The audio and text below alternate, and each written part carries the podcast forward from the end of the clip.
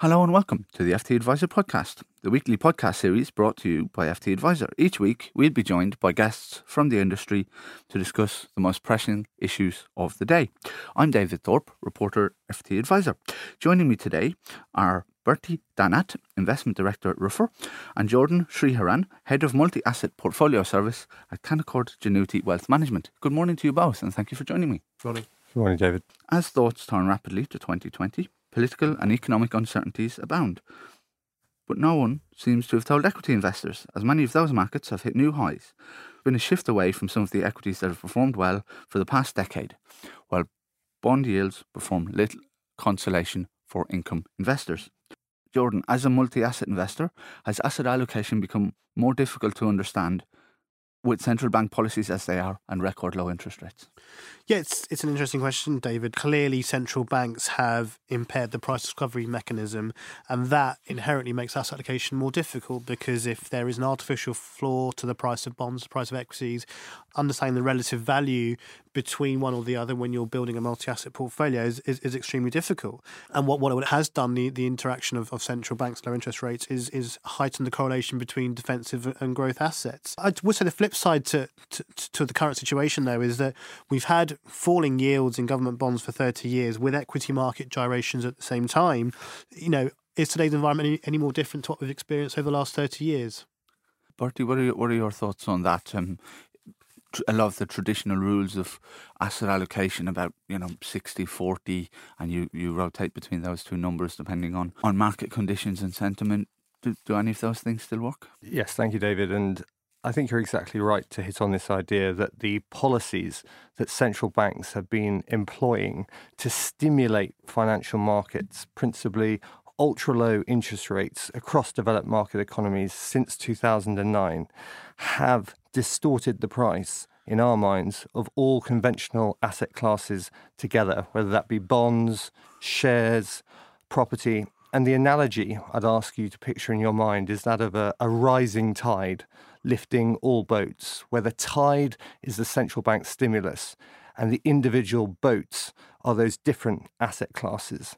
And the problem to our minds that this has created is that there's been no real diversification available across conventional asset classes. And secondly, there's a very real risk at this juncture that, in the same way that this tide of central bank stimulus has raised all conventional asset prices together, that if the tide was to turn, all conventional asset prices might fall together, which I think is, is worth reflecting on. Thank you. Uh, given those comments and, and, the, and the comments um, Jordan's made, how do you actually view bonds within a, a portfolio if they're essentially correlated with equities because they've been lifted by the same boat.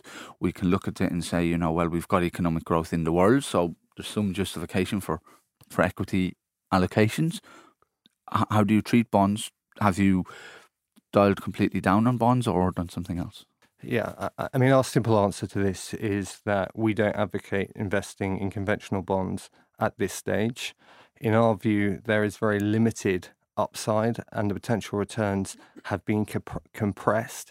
And in the event of uh, a change in monetary conditions, we think the downside in the bond market is both significant and asymmetric. So, if you want to invest in the bond market, in our view, you could either invest defensively, so buy a very short dated government bond, um, which is akin to a cash proxy, or indeed invest how we invest in the bond market, which is to invest negatively, whereby we scan the bond market for the area where we think the most stress is building up. Currently, we think that's the corporate bond space, and then we buy an instrument like a credit default swap, which should appreciate significantly in value when, in our view, this overpriced asset class falls sharply. Thank you. Jordan, how do you view bond allocation? Yeah, it's, it's a good question because I think I think to take a, the first derivative is what what role do you think bonds should play in your portfolio?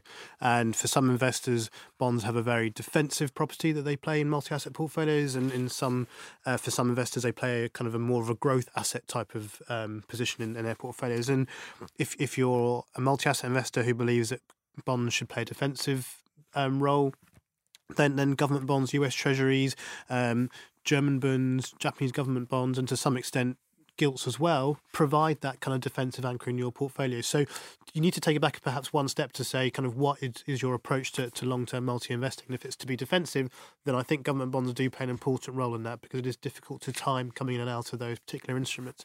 If your view is that bonds play more of a, a growth role in your portfolio, then there are some relative value opportunities that I think might come into play in 2020. If you think about the investment grade corporate bond market, it's had a fantastic run in 2019. The sterling corporate bond market is up 10%, double digits. Global investment grade is up 9, 9.5%. Could you expect the same returns in 2020? It's perhaps unlikely. Could you see perhaps negative returns? Perhaps that's likely. So the opportunity to switch out of corporate bonds that have done well into perhaps parts of the market slightly more esoteric. The emerging market debt space, for example, has had a very tough 2019. Like of Argentina, Ecuador, Lebanon have all seen their bond prices fall significantly. So we're not advocating a like for like swap, but to, to, to, to come out of areas that have done well and perhaps into areas that have done better. Thank you. It's interesting when you were mentioning there the uh, the two rationales that people might have for investing in bonds, and you mentioned defensive and, and growth. You didn't mention income, and I guess the traditional reason to have uh, to have fixed in interest what was for income. But in the current market conditions, we're in a very strange scenario where people are almost buying equities for income and bonds for growth, which is the reverse of what used to happen. Given how anomalous that is, given all that we've said about central bank policy. Do you think it's harder to actually measure the risk in, in a financial instrument now, Jordan? Yeah, sure. One one point, sorry about um, about the income, which is quite important, is that I, th- I think multi-asset investing has has moved to more of a total return approach rather than being focused purely on income because of what central bank policy has done to yield. So, so I think the market has evolved as well to take account of, of, of lower income. The point about risk is also a, a fair question because in putting an artificial floor to bond prices through, through central bank intervention, you've also put artificially a floor to, to the level of volatility because volatility is a function of, of deviation in price. So by putting a floor to bond price, you're putting a floor to, to, to volatility measure. So yes, it's it's clearly changed the way risk is measured. Um, and as a result, we've kind of perhaps looked to, to, to understand other parts of risk. So rather than looking at quantitatively through just volatility, trying to understand in more detail the underlying investment risk inherent in that particular asset. So so risk perhaps has moved away from being overly quantitatively focused on volatility because as we've noted it's been artificially suppressed and looking more across the holistic piece as to what the underlying pieces in that asset, uh, what, what the risk pieces are within that asset. Sorry. Thank you. Bertie, how do you see that? Have have traditional ideas of what is a risky or not risky asset been skewed in their head? I mean, government bonds were the traditional risk-free asset. Some of them have a negative yield. I'm not really sure how you equi- how you square a negative yielding asset, and obviously negative yielding bonds are essentially the most expensive they've been in a thousand years because they're negative yielding, and how you square that with traditional notions of what is r- risky and not risky. Uh, absolutely, David. And to, to echo Jordan's comments too, we are very much in the camp that we believe the industry's traditional method for measuring risk, namely volatility, has also been caught up in this distortion in the price of conventional asset classes, which, as discussed, has pushed them up to all time highs, but at the same time has compressed volatility down to near all time lows. And I think another facet of this is both the complacency and the misplaced sense of confidence that has crept in to the investor community as part of this trend, which, if you layer on to the observation that volatility over the last 10 years has also increasingly become an asset class which investors choose to speculate and invest and trade in and out of too. And all of this has done a great deal to corrode and impair the ability of volatility to be an accurate measure of risk. So, in summary, I, I, completely agree with with the sentiment of your question, and would just go one further to say that we very much view that volatility as a measure of risk has now become part of the problem because actually it's implying that investors are running a lot less risk in individual asset classes like bonds and indeed in their overall portfolios at the very time when asset prices are at all time highs. And we think that that underplaying of the genuine risk is, is quite dangerous. Thank you. And partly we've, we've seen some element of, of, of shift in, in equity markets over over the past few months, with the many of the equities that have performed very well for, for ten years in the fast moving consumer goods space, for example, uh, starting to underperform relative to those uh, more economically sensitive type stocks.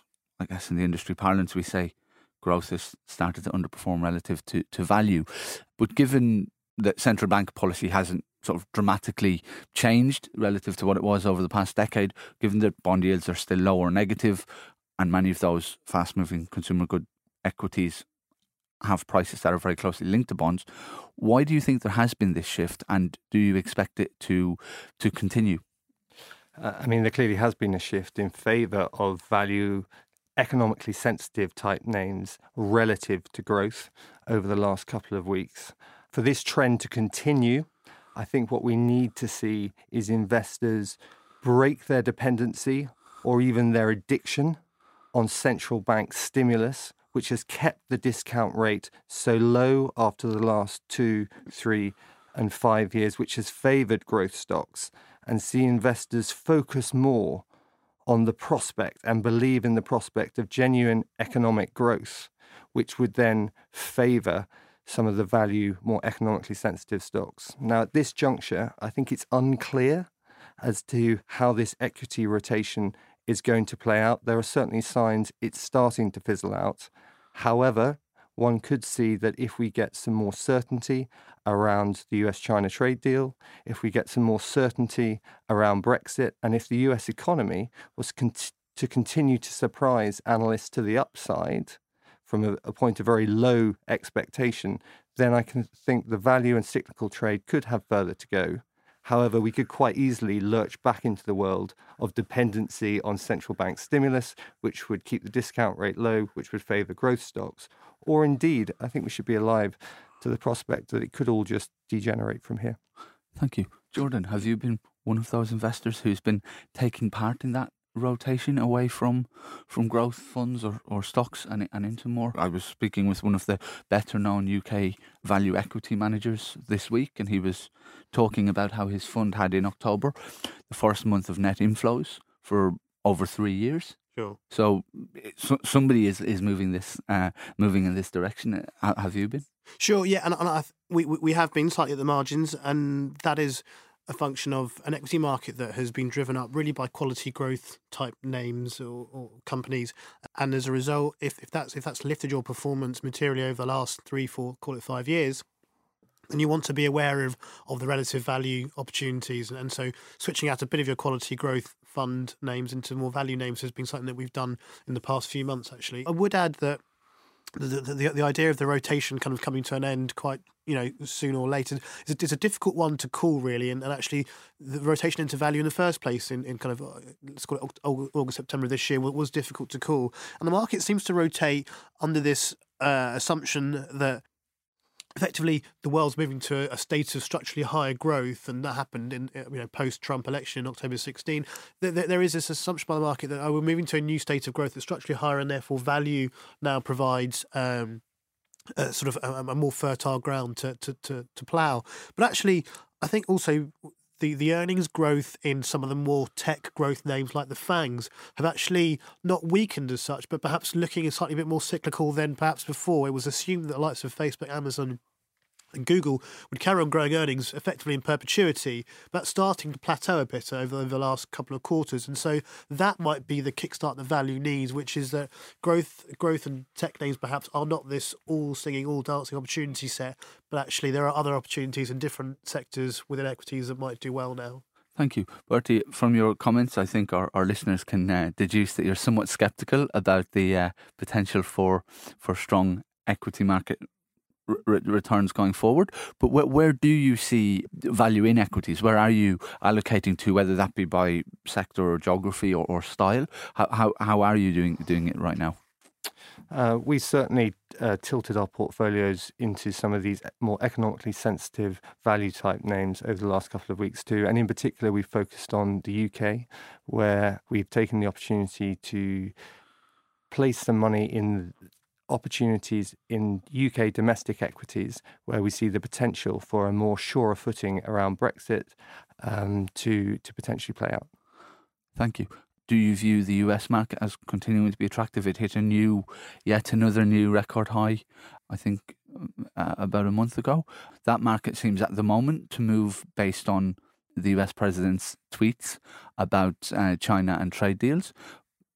Given that th- those uh, gyrations, but at a high valuation multiple, h- how do you see the US? I think fundamentally, how we see the whole piece for equities is really a case of whether global growth can continue to surprise to the upside. And in the event of that happening, and if we do see greater certainty around the US China trade talks, for example, and uh, more local issues in these countries, then I think you can easily see how value, more economically sensitive stocks in the US could have another leg up. But in the absence of that coming through, then I think you know we can easily transition back to a world of where really we've been for the last you know three or five years of this dependency on central bank stimulus, the discount rate staying low, and in that environment it will be the growthy names, the tech names that will will dominate. Thank you. Jordan, how important is liquidity likely to be in 2020? We've had 2019 has probably been the story of liquidity with the Woodford Equity Income Fund, and more recently, even as we as we record this show, the M&G Property Portfolio Fund, both suspending redemptions as a result of liquidity worries. So it's going to be front and center of, of the news, if you like, in 2020. Is it something that uh, advisors and clients have to be mindful of? It's a great question, excuse me. Because liquidity is never an issue until it absolutely is, and that, that that's the bizarre thing about it. I, I, and the thing about the the M&G story is that you had the likes of Threadneedle and, and other property funds gating in, in you know in, in mid sixteen post referendum. So three and a half years later, uh, uh, why M&G should come now? Obviously, there are flow reasons. I'm not going to comment directly on that, but it, it is interesting how it wasn't an issue for them until three years later when it, when it suddenly is. So it's very it's it, that kind of it's quite a timely sort of example of, of, of that point. And actually, one one of the questions we I often hear asked of fund managers is how, how is liquidity? How, how do you view it? You know, what, what do you feel liquidity conditions are like? And I always find that quite an interesting question because as as the investor in that particular fund and that fund manager, the first question I'd ask myself is, do you want to own that particular asset class in a downturn and a correction? Because if the answer is no, then you shouldn't be invested in the fund in the first place. So that, that should be your first liquidity question altogether. Do you want to be invested in a downturn in that particular fund and that asset class that it's in? And the second question that asking fund managers about liquidity alludes to is are they worried that the underlying buyer base in that fund are quite flighty and are likely to to, to upstick and go at the first sign of a kind of a risk off event? And if that is the case, then you shouldn't be investing that fund in the first place either. So I find the question of liquidity to fund managers as, as a bit of an oxymoron. It's kind of it, it's interesting enough, but it doesn't really tell you how you'd be investing in the fund over the medium term. Thank you. Bertie, have you reacted to these liquidity events and the uh, heightened concern in, in the market? Is it something that is part of your portfolio construction? Uh, yes, absolutely, and, and a really central part of our portfolio construction, David. You know, to our minds, liquidity means two things. Firstly, it means the amount of money swirling around in the financial system at any moment in time. And the more money swirling around, that pushes up asset prices generally. And secondly, liquidity means the ability to trade in and out of a particular asset class without affecting the price. And we think both facets of liquidity are very important at this juncture and represent a permanent tripwire to financial markets. Of those two forms of liquidity, the first is probably the most important. And we saw last year when the Americans decided to tighten US dollar liquidity, what impact that had on risk assets and, in particular, the equity market. This year has been a story where the liquidity taps have been turned back on and equity markets have recovered. And I think uh, something to reflect on as we move into 2020 is if we do see a change in monetary conditions, uh, that could cause equity markets a real problem. Thank you. By monetary conditions and tightening, you, you, mean the level of quantitative easing and, and interest rate movements up, right? Uh, uh absolutely, absolutely. Thank you. Given your both of you have um, expressed some concern, shall we say, about the level of valuations and the traditional asset allocation rules that um, advisors and clients will be familiar with.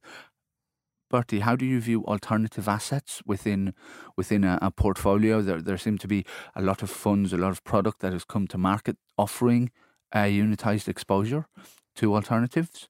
Is that an area you're you're happy to play in? And if you are allocating more to alternatives, what's it at the expense of? Well, David, given uh, the concerns that we have around how expensive conventional asset prices have become and the potential for them all to fall together, then on the face of it, an investment in alternative strategies should uh, represent a key part in a multi asset class portfolio going into 2020.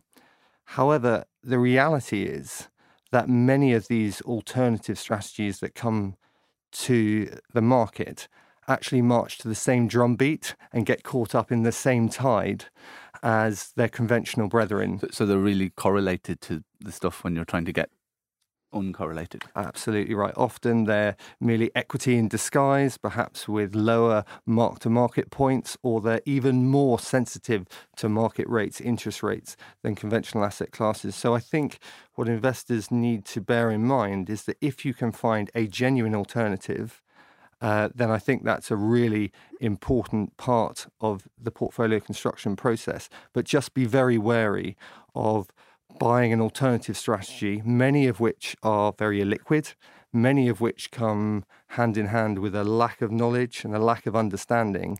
And should the investment tide turn, then what investors can easily find themselves in a position of is being high and dry with a product they don't really understand.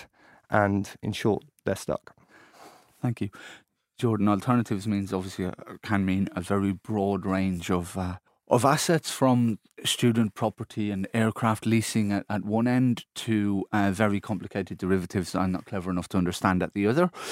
So I'm mindful of how broad the, the potential area is. But how, how do you view alternatives right now? What sort of alternatives would you allocate to? Yeah, it, it's interesting because um, alternatives are seen as like the holy grail of investing. It, it's kind of high return for low risk. You know, in, and no textbook teaches you that's even possible. So it's it's amazing that they have uh, as much of prominence in some portfolios as, as they do. I, I, I, don't, you know, I, I do agree that they are an important part of diversification, and when you're building a multi-asset portfolio, alternatives are an important component of that.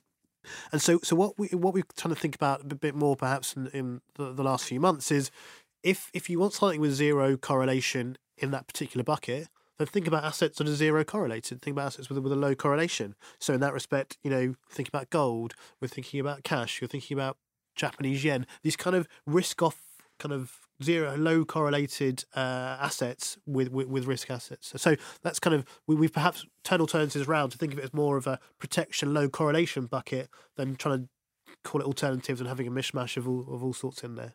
Thank you. Bertie, Jordan, thank you for joining us this week. Tune in next week for another issue of the FT Advisor podcast. Thank you. Support for this podcast and the following message come from Corient. Corient provides wealth management services centered around you. As one of the largest integrated fee only registered investment advisors in the U.S., Corient has experienced teams who can craft custom solutions designed to help you reach your financial goals, no matter how complex. Real wealth requires real solutions. Connect with a wealth advisor today at Corient.com. That's Corient.com. Did you know the Capital Ideas podcast now has a new monthly edition hosted by Capital Group CEO Mike Gitlin? Through the words and experiences of investment professionals, you'll discover who was their best mentor What's a mistake they made that changed their approach? And how do they find their next great idea? Subscribe wherever you get your podcasts. Published by American Funds Distributors, Inc.